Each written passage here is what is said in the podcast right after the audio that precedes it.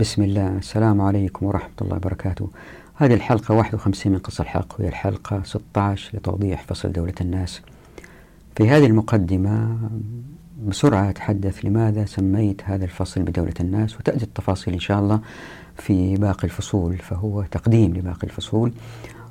آه كما هو معلوم أنه في معظم المجتمعات جميعها باستثناء المجتمعات البدائية القبلية اللي هي في كانت في أستراليا أو في وسط أفريقيا أمريكا الجنوبية، اللي هي كانت تعتمد على رئيس القبيلة والتركيبة القبلية التي تعتمد على الدم والنسب. ومعظم المجتمعات تتكون من شقين: شق الدولة الحاكمة وشق المجتمع. وهذه الدولة الحاكمة تختلف في حجمها بالنسبة لعدد السكان نسبة وتناسب بناء على الأيديولوجية التي يتبناها المجتمع. ففي المجتمعات الاشتراكية نجد أنه عدد الموظفين يزداد في الدولة، قد يصل إلى خمسين إلى ستين بالمئة في بعض الدول. في المجتمعات الرأسمالية تزيد وتنقص حسب الانتخابات ووعود الرؤساء الذين يصلوا لسلطة الحكم. فمثلا ريغان حاول يخفف إلى حد ما عدد الموظفين في الحكومة الأمريكية باعتبار أن الحكومات السابقة كانت ديمقراطية ونفخت حجم الدولة. فدائما هذه النسبة تتغير حسب الأقوال والاتجاهات والمجادلات فيما بينهم والانتخابات والفوز. في الإسلام الوضع مختلف، لأنه كما حاولت أبين من بداية الفيديوهات لدولة الناس أنه بيت المال خاوي باستمرار، وإذا بيت المال خاوي باستمرار صعب جدا على المسؤول الأكبر في الدولة أنه يعين ناس، إلا إذا كان العمل تطوعي. صعب جدا يقول لهم تعالوا اشتغلوا، ما في مرتبات، لأن الرسول صلى الله عليه وسلم كان نهجه ما دفع أي مرتب لأي واحد أدى مهمة يقوم بها. كانوا يقوموا بهذه الأفعال كأعمال تطوعية. طبعا هذا الوضع صعب تقبله الآن لمعظم الناس، سيرفض هذه الفكرة. لماذا؟ لأنه عقليتنا الآن متجذر فيها مسألة أنه الدولة لها موظفين. مثلا أضرب مثال، في أحد الدول الإسلامية العربية دولة نفطية كانت في محاولة ونجحت لتغيير الإجازة من يوم الخميس والجمعة، بحاجة أنه حتى لا تنعزل الدول عن الدول العالمية اللي هي إجازاتها سبت وأحد، على الأقل نكسب يوم زيادة عمل زيادة. اللي صار أنه بعض العلماء أصلوا الموضوع شرعا وقالوا أنه لا، هذه فيها تشبه لغير المسلمين، لأنه كفار لأنه يوم عيد اليهود هو السبت والأحد النصارى، ويعني وما يصير، ولازم نخليها خميس جمعة ما نخليها جمعة سبت عشان عيد اليهود. ونقاش وأصلوها لأنه مزروع في أذهانهم أنه الدولة تأخذ أموال النفط وتوزعها وما إلى ذلك.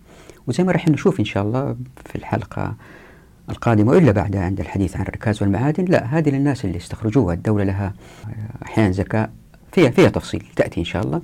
بس على العموم في أذهان هؤلاء الفقهاء أنه والله الدولة هي عندها المال وتوزعه، بالتالي عدد الموظفين زيادة، وهذول الموظفين كثيرين في العدد، قد يصلوا خمسين بالمئة من السكان، أو في بعض الدول النفطية الغنية الصغيرة في سكانها ترتفع. فهؤلاء الموظفين ليش يأخذوا جمعة سبت ما يأخذوا خميس جمعة؟ فيها نقاش. الإسلام هو كذا، الإسلام من الأساس زي ما قلت إنه لأنه بيت الأموال خاوي، جميع المهام في المجتمع تقع على جميع أفراد المجتمع. الله سبحانه وتعالى بيقول إيش؟ يا أيها الذين آمنوا إذا نودي للصلاة من يوم الجمعة فاسعوا إلى ذكر الله وذروا البيع. الوقت الوحيد الذي تمنع فيه الشريعة القيام بعمل لكسب الرزق هو وقت صلاة الجمعة. ثم إذا قضيت الصلاة فانتشروا في الأرض وابتغوا من فضل الله. يعني هذا هو الوقت الذي لا يجوز فيه العمل. وهذا يتأكد ليه؟ لأنه طبيعة المجتمع المسلم إن طبقنا الشريعة، ومعظم الخدمات والأعمال يقوم فيها أفراد المجتمع، لأن الكل شغال في الحاجة اللي هو يملكها، فطبيعة الناس يبغوا يشتغلوا على طول في أعمالهم، ما يبغوا إجازات. التجار عادة اللي يملكوا أعمالهم متاجرهم يبغوا يشتغلوا على طول، لأنه هذه متعتهم. واحد يروح محله يضبط البضاعة، إذا ما في زباين يرتب أموره. الناس اللي يعطوا خدمات للسكان، مثلا واحد فاتح مستوصف صغير، واحد فاتح مع التصليح أدوات سباكة في بيوت الناس وما إلى ذلك، هؤلاء يبغوا يشتغلوا على طول لأنهم مستمتعين بالعمل، لأن العمل لهم. وزي ما رح نشوف إن شاء الله فصل, فصل الشركة في الحديث عن التسخير والتذليل، إنه المجتمع المسلم ما هو طبقي أبدا، ما في طبقة تحكم وطبقة محكومة، الكل يشتغل، الكل ينتج. وهذه فيها ميزتين: الميزة الأولى إنه لن تظهر الطبقة البيروقراطية هذه اللي تستعبد الناس، والشريعة أتت فيها مرتكز أساسي إنه تحرير الأفراد من استعباد الناس بعضهم لبعض، حتى تكون العبودية لله أولا. ثانيا، الناس يزدادوا في المجتمع إنتاج، ليه؟ لأنه ما في عاطلين هذه الطبقة البيروقراطية اللي هي ممكن الاستغناء عنها، الناس يقوموا بخدماتها. جميع، إذا فكرتوا، جميع الأعمال ممكن للقطاع الخاص أن يقوم بها، أو الأوقاف، كل الخدمات، في استثناءات اللي هي تحدثت عنها في الحديث عن الخلافة، في الفيديو عن الخلافة، هي الأعمال الخارجية التي تتطلب سياسات بين الدول والقضاء. وطبعا الحكومة الإسلامية، الدولة الإسلامية إن ظهرت إن شاء الله بإذن الله، تكون دولة مستقيمة، ما عندها لف ودوران و... واستخبارات ومباحث وجواسيس وتجسس، ما في... ما في الكلام ده. دولة واضحة في توجهاتها، نحكم بشرع الله، نحاول نرفع راية لا إله إلا الله. دولة واضحة، ما تلعب في الخلف مع الدول الأخرى، فما تحتاج عدد كبير من الموظفين. زائد آه القضاء، لن نحتاج عدد كبير من القضاء، لأنه المجتمع المسلم زي ما راح تشوفوا، آه خلينا أضرب مثال، يعني إذا كان في عشر أنفار ساكنين في شقة وفي دورة مياه واحدة حتى يستخدموها، لابد يضعوا نوع من الترتيب بينهم والتنظيم. لا أنت الساعة كذا، لا أنت طولت في، لا ما تجلس أكثر من خمسة دقائق، لا ما تستحمى أكثر من عشر دقائق، يصير نوع من التنظيم. واحد يخالف هذا التنظيم وتصير مشاكل. لكن إذا كان كل واحد ساكن في بيته، في شقته، وعنده دورة مياهه، ما يحتاجوا يتكلموا مع بعض أبدا، محلولة مشاكلهم في مسألة دورة المياه، ما يحتاجوا يحتكوا ببعض أصلا أبدا. وهذا اللي تسويه الشريعة، إنه الناس ينتشروا في الأرض، في الأماكن اللي فيها معادن، وانتشروا أيضا في الإنتاجات، لأنهم لن يصطدموا، لأن الشريعة أوجدت مخصوص حقوق لن تجعل الناس يصطدموا، فالحاجة للقضاء تقل جدا. وهذا اللي حدث في العصور الأولى بعد عهد الرسول صلى الله عليه وسلم، كانوا القضاء فاضين، ما يجيهم أحد، ما يجيهم ناس، في النادر يأتي شخص لقضية خلافية في القضاء، لأنه الكل عارف حقه. تظهر الخلافات بين الناس ويصطدموا إن اختلفوا في الحقوق، لأن الحقوق غير واضحة، والشريعة أوجدت موضوع الحقوق واضحة جدا لن يختلف عليها الناس. زائد متفرقين لن يتصادموا، هذه يأتي تفصيلها في فصل ابن السبيل، الشركة، الفصل والوصل والاختطاط والخطط. فالحاجة للقاضي تصير جدا نادرة، و... وبالطبع لابد يكون قاضي، لابد يكون في قاضي. هنا قضاء في الأماكن المختلفة، زي ما راح نشوف في الخطط، كل خطة لها قاضيها، خطة مكانية، وفي خطط إنتاجية، ال... منتجين بين بعض لهم جماعاتهم اللي يحلوا مشاكلهم بين بعض من خلال يضعوا يعني نقابات لهم، اللي يكون يأتي تفصيلها. هذه تقل جدا الخلافات، حتى إن كانت هناك حاجة شديدة لهؤلاء القضاة ولا بد منهم. القاضي لا يأخذ مال، لأن الرسول صلى الله عليه وسلم ما دفع لأحد لمن عمل كقاضي مال. ليه؟ لأنه كيف تبقى قاضي نزيه يترك يأخذ راتب؟ في العادة هؤلاء الناس يقوموا بهذه الأعمال تطوعا. إذا الآن في غزة مثلا قدروا يبنوا خنادق وأنفاق وما نعرف إيش، وبدأوا مثلا في الجزائر في الثورة هذه اللي صايرة هناك، الناس ينظموا أنفسهم وينقلوا الناس من القرى، من المدن الصغيرة مجانا إلى العواصم، الناس بيتبرعوا هم في هذا الوضع الصعب. ألا يظهر من هؤلاء الناس في الأمة المسلمة أفراد يتصدوا لهذا العمل، القضاء من غير مرتب، يا ناس نفتح عقولنا شوية، يعني ما ظن بالناس السوء للدرجة هذه اللي دخلها في دماغنا النظام الرأسمالي إنه الناس لابد أن يسيطر عليهم ولا يصيروا أشرار. مسألة ما هي كده، بالذات إن كان المجتمع سامي جدا في قيمه وأخلاقه، لأنه الموارد والموافقات والمعرفة في أيدي الناس، بالتالي الكل يصير غني والناس يتقاربوا في الدخل. فلن نحتاج إلى هؤلاء الناس الذين يفتقدوا للقيام بأعمال خيرية. ستظهر الأعمال الخيرية وتنتشر. آه مثلا هيئة الإغاثة الإسلامية العالمية كانت هيئة تقوم بأعمال خيرية من أموال الشعب في بلاد الحرمين. الأخ فريد كور... الأخ الدكتور فريد قرش الله يرحمه أنشأ مؤسسة من أحلى ما يكون، من أقوى ما يكون. قد تكون بعض التجاوزات ل... لقيم الناس، بعض الناس يكونوا سرقوا لقيم الناس الحالية ل... لأنه عايشين في مجتمع في فقر، لكن مع تطبيق الشريعة كل هذا يختفي. فنحن ما نفكر المفروض الآن بتفكير رأسمالي، نحاول نحرر عقولنا من هذا التفكير الرأسمالي المبني على الطبقية التي تؤدي إلى إفقار بعض الناس. هذه مقدمة سريعة لتوضيح لماذا سميت هذا الفصل بدولة الناس، لأنه الفكرة الأساسية فيها أن الدولة ما عندها أموال، وعندما لم لا تكون عندها أموال لا تستطيع توظيف الناس، فجميع الخدمات وجميع بما فيهم العمل العسكري اللي هو عبادة وليس وظيفة، وجميع ما يحتاج المجتمع تأتي من الناس، أما كسلع يبيعوها، تطبيب، تعليم، أو كأعمال تطوعية أو كأعمال وقفية. فالمجتمع لن يحتاج إلى دولة بمفهومها المعاصر، لكن هذا لا يعني أنه ما في دولة، لا، في دولة بتركيبة مختلفة يأتي توضيح إن شاء الله في الحديث عن فصل الحكم، وصعب شرح الآن في فصل الحكم والخطط.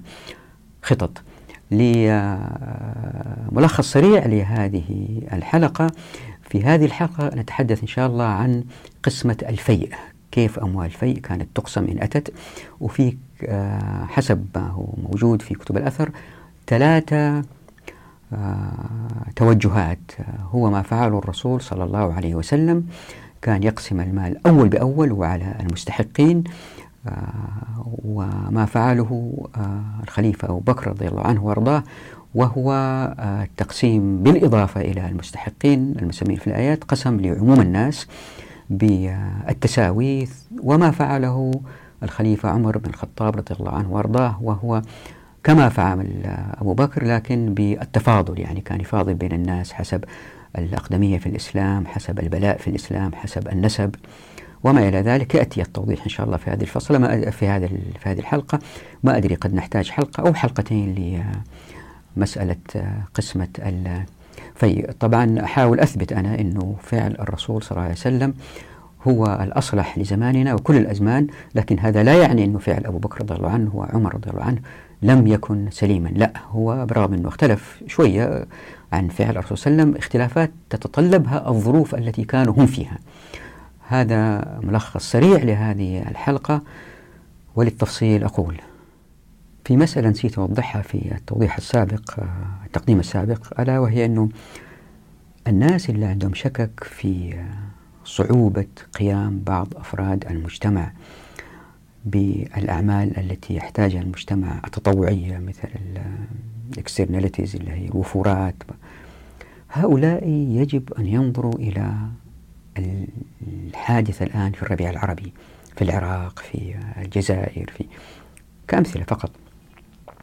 الناس بيضحوا بأرواحهم، بيخرجوا مظاهرات بصدور عارية، الناس بيساعدوا بعض في نقل المواد الغذائية لبعض، الناس بيساعدوا بعض في الحراسة، الناس بيساعدوا بعض في نقل الجرحى إلى المستشفيات، بيستخدموا سياراتهم الخاصة، بيستخدموا بيوتهم الخاصة لإيواء البعض وما إلى ذلك. وهذا وهم في وضع مالي صعب، ما بالكم إذا كان طبقنا الشريعة وفتحت أبواب الموارد والموافقات والمعرفة زي ما وضحت في الفيديوهات السابقة. الناس وضع المالي جدا مرتاح، متمكنين، زائد زائد وضعهم النفسي جدا مرتفع زي ما رح نشوف إن شاء الله، لأنهم نفسيا أعزاء جدا جدا جدا وغير مكسورين، أتربوا جيل بعد جيل على العزة. هؤلاء سيتصدوا لهذه المهام. مسألة أخرى أيضا نسيت أوضحها في الفيديو السابق اللي هي في المقدمة السابقة، ألا وهي أنه عندما أقول القطاع الخاص يقوم ببعض الخدمات. دائما أتذكر عندما أقول قطاع خاص أنه أقصد أنه قطاع خاص في ظل لا توجد فيه احتكارات. الآن القطاع الخاص يقوم ببعض المهام زي شركات التلفون والكهرباء، لكن في احتكار في احتكار لهذه الشركات. إن طبقنا الشريعة لن يوجد هذا الاحتكار، وسأتي توضيح إن شاء الله أكثر. مريت عليه سريع في فيديوهات سابقة، يأتي التفصيل أكثر إن شاء الله في فصل الفصل والوصل والشركة.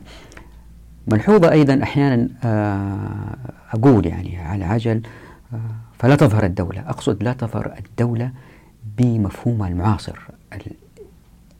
الإسلام يؤدي إلى وجود أمة فيها دولة، لكن دولة هي دولة الناس. الآن نعود لموضوعنا ألا وهو قسمة الفيء. لابد من توضيح فكرة أولا، أنه الفقر نسبي.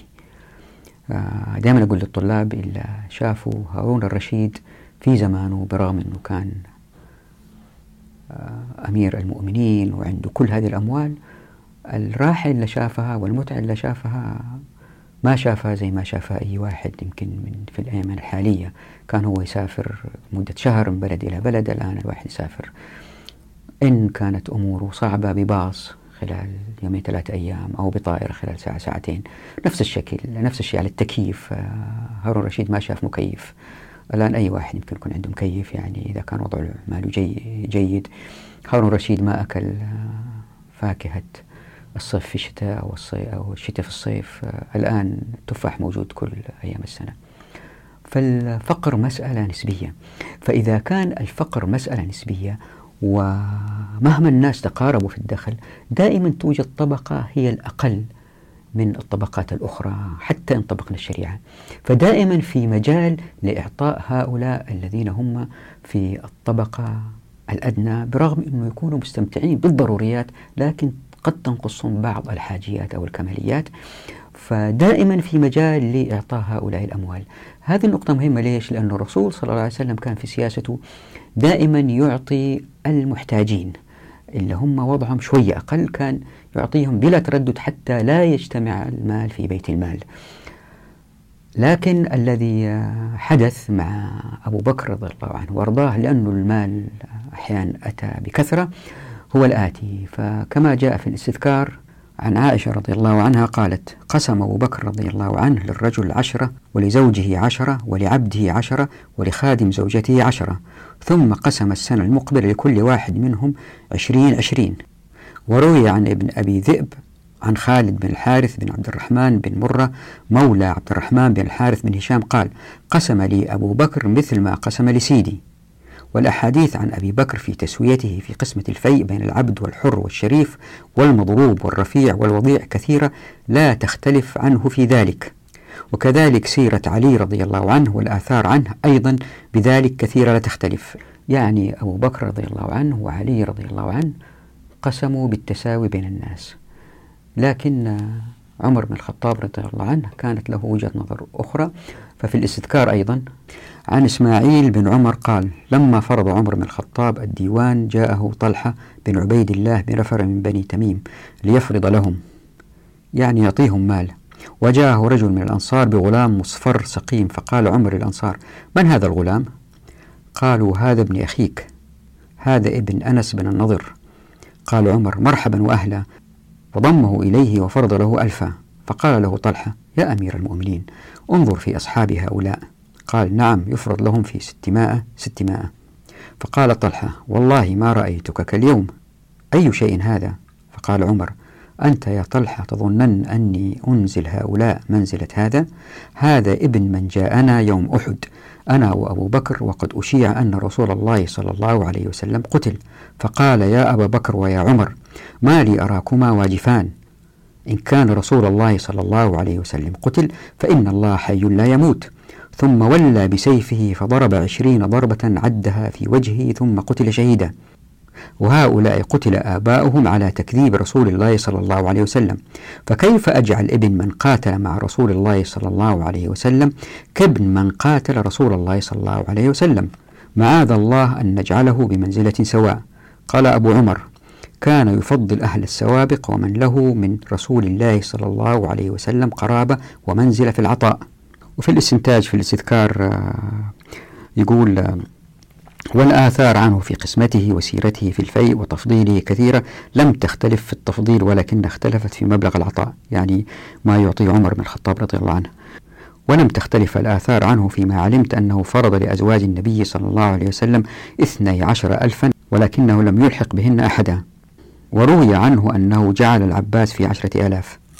طبعا من نحن عشان نحكم على أي الأوضاع هي الأمثل أو الأفضل، فهذه مترك مسألة يجب أن نتلافاها تماما، يعني هذه قناعتي دائما، ما أحاول أدخل في الاختلافات التي وقعت، لكن أشوف إيش هو المشترك. فالمشترك في جميع الحالات الثلاثة هذه أنه الأموال لم تذهب لمشاريع ولكن ذهبت للناس المستحقين وغير المستحقين المسمين فئة الفيء، لأن المستحقين أخذوا ما يكفيهم فصار فائض مالي، وهذا الفائض كيف يقسموه ظهر الاختلاف بين أبو بكر وعمر رضي الله عنهما، فتساوي أو مفاضلة. في جميع الأحوال الأموال ذهبت للناس ولم تذهب للجند كمرتبات ولم تذهب للمشاريع، وهذا هو المهم بالنسبة لي أنا في هذا الموضوع.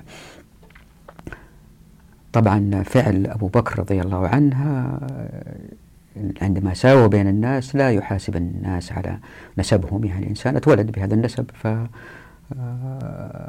يحاسب على هذا النسب. وأيضا في المقابل فعل عمر رضي الله عنه وأرضاه برضو أيضا مناسب يمكن القول، لأنه يحاسب الناس على سلوكياتهم، فالناس ينتبهوا لسلوكيات المستقبلية في المشاركة في الغزوات وما إلى ذلك، لأنهم يعرفوا أنه بلاءهم المستقبلي سيؤثر عليهم يمكن على على أولادهم في في العطاء. فالواحد يبرر كلا التوجهين أنهم صحيحين، لكن الأهم الأهم أنه إحنا ما إحنا عايشين معاهم زمن أول، فما نعرف الظروف بالضبط هي كيف، فنقول أنه فعليهم رضي الله عنهما بناء على ظروف لا نعرف عنها هي سليمة لوقتهم.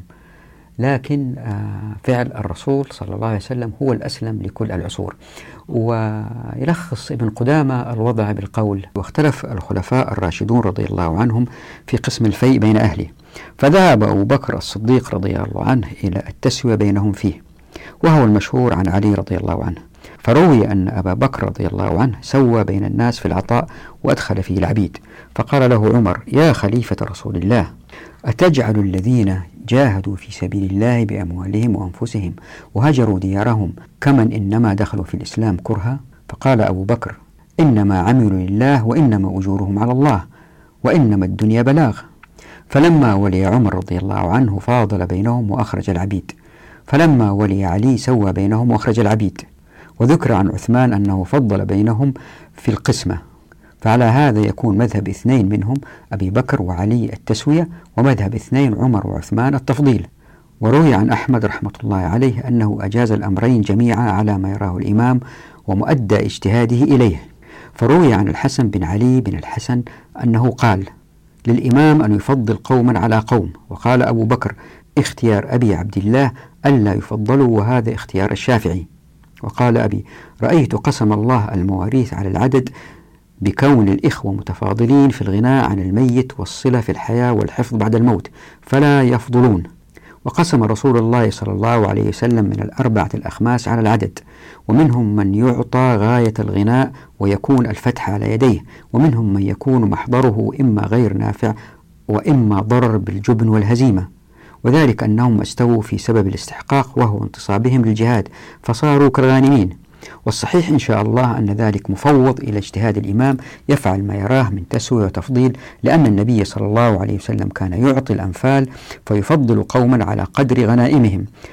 وهذا في معناه والمشهور عن عمر رضي الله عنه أنه حين كثر عنده المال فرض للمسلمين أعطياتهم، ففرض للمهاجرين من أهل بدر خمسة آلاف خمسة آلاف، وللأنصار من أهل بدر أربعة آلاف أربعة آلاف، وفرض لأهل الحديبية ثلاثة آلاف ثلاثة آلاف، ولأهل الفتح ألفين.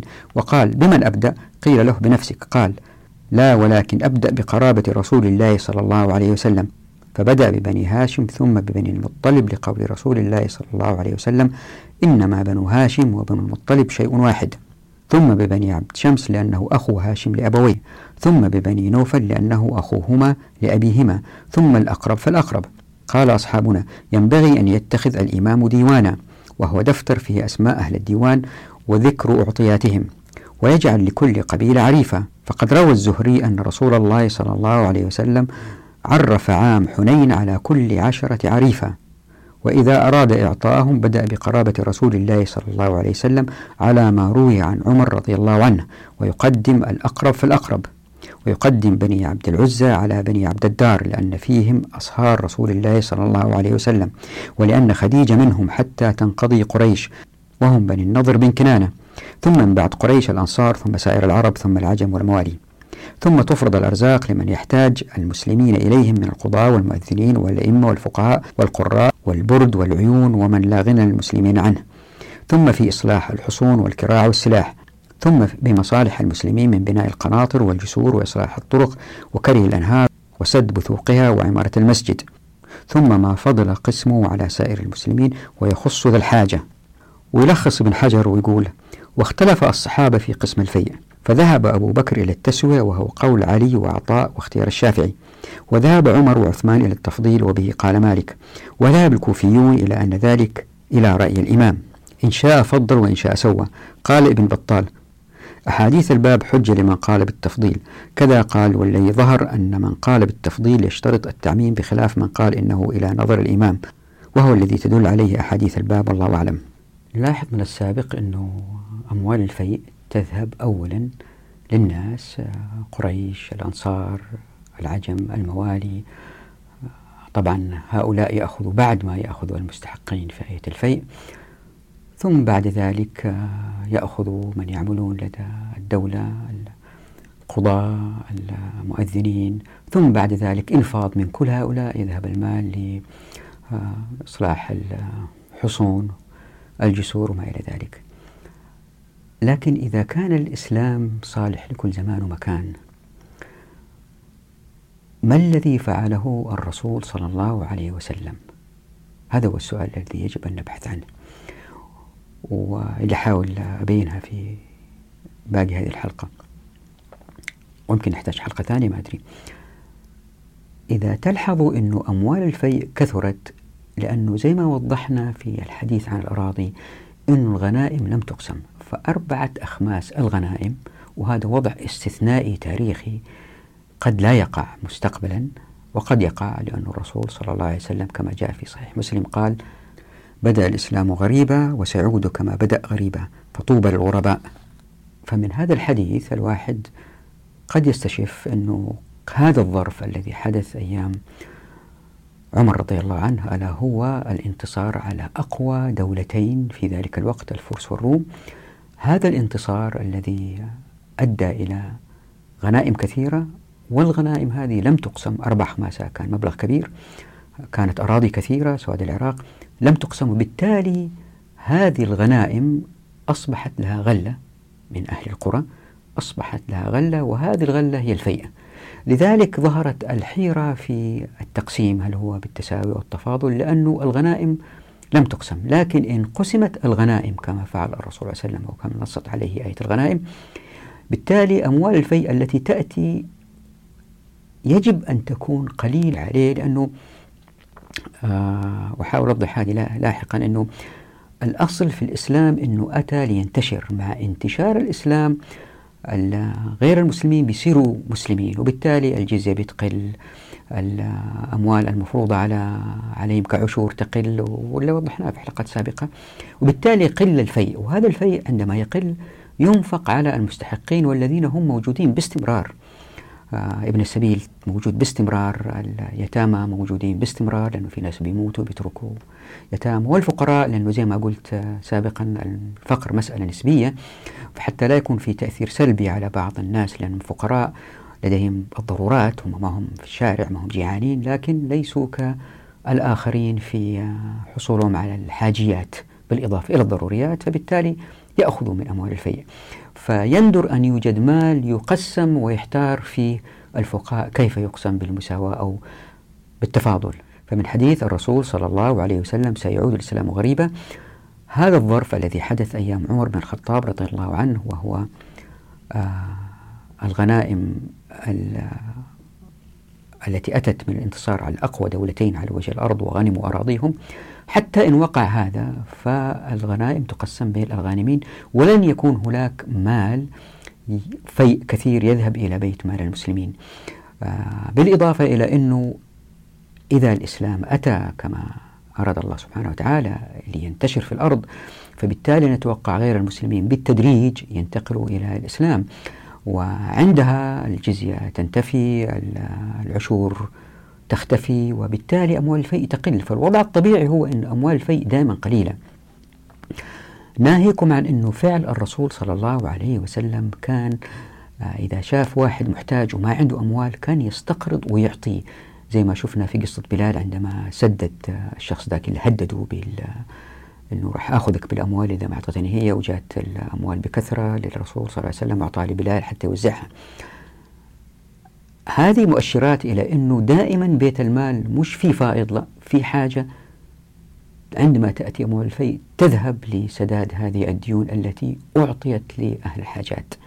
يعني احتمال أنه تتراكم الأموال في بيت المال، احتمال ضعيف، بالذات إذا كان اعتبرنا أنه أموال الغنائم يجب أن تقسم على الغانمين.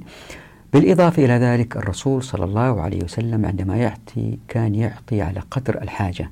ففي الحجة البالغة مثلا واختلفت السنن في كيفية قسمة الفيء، فكان الرسول صلى الله عليه وسلم إذا أتاه الفيء قسمه في يومه، فأعطى الآهل حظين والأعزب حظة.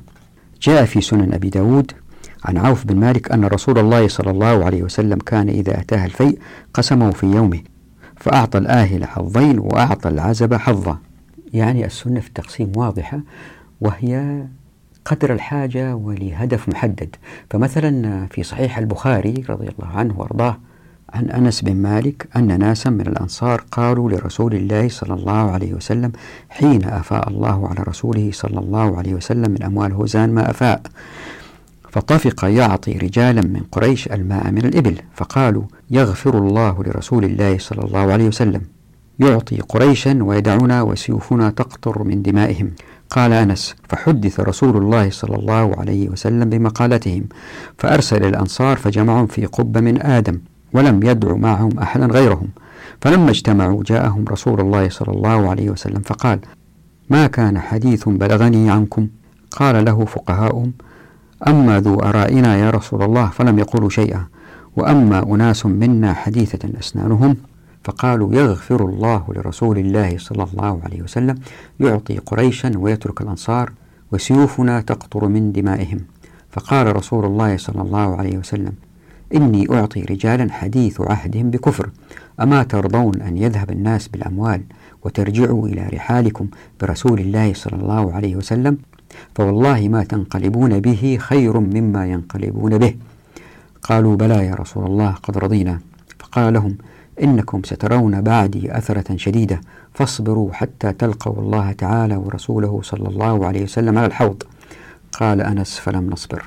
هذه القصة معروفة ومؤثرة جدا، وقد ذكر الحديث أيضا بلفظ آخر عن عبد الله بن زيد بن عاصم قال لما آفاء الله على رسوله صلى الله عليه وسلم يوم حنين قسم في الناس في المؤلفة قلوبهم ولم يعطي الأنصار شيئا، فكأنهم وجدوا إذ لم يصبهم ما أصاب الناس، فخطبهم فقال يا معشر الأنصار ألم أجدكم ضلالا فهداكم الله بي، وكنتم متفرقين فألفكم الله بي، وكنتم عالة فأغناكم الله بي، كلما قال شيئا قالوا الله ورسوله أمن.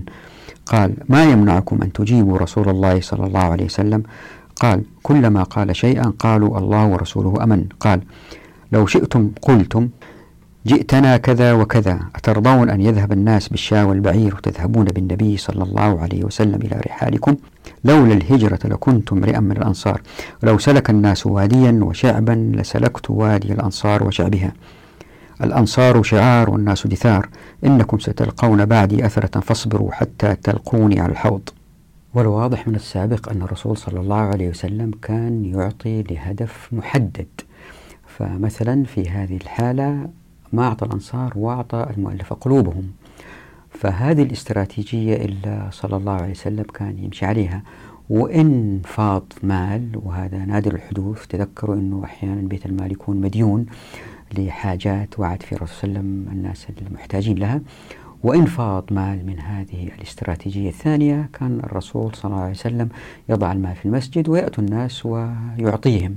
طبعا يأتوا يأخذوا نوعين، نوع يحتاج واضطر وأتى ليأخذ لأنه محتاج وهذا يستحق، والنوع الآخر هو يطلب الاستزادة، يعني قد لا يكون محتاج لكن آه وأخذ هو عنده.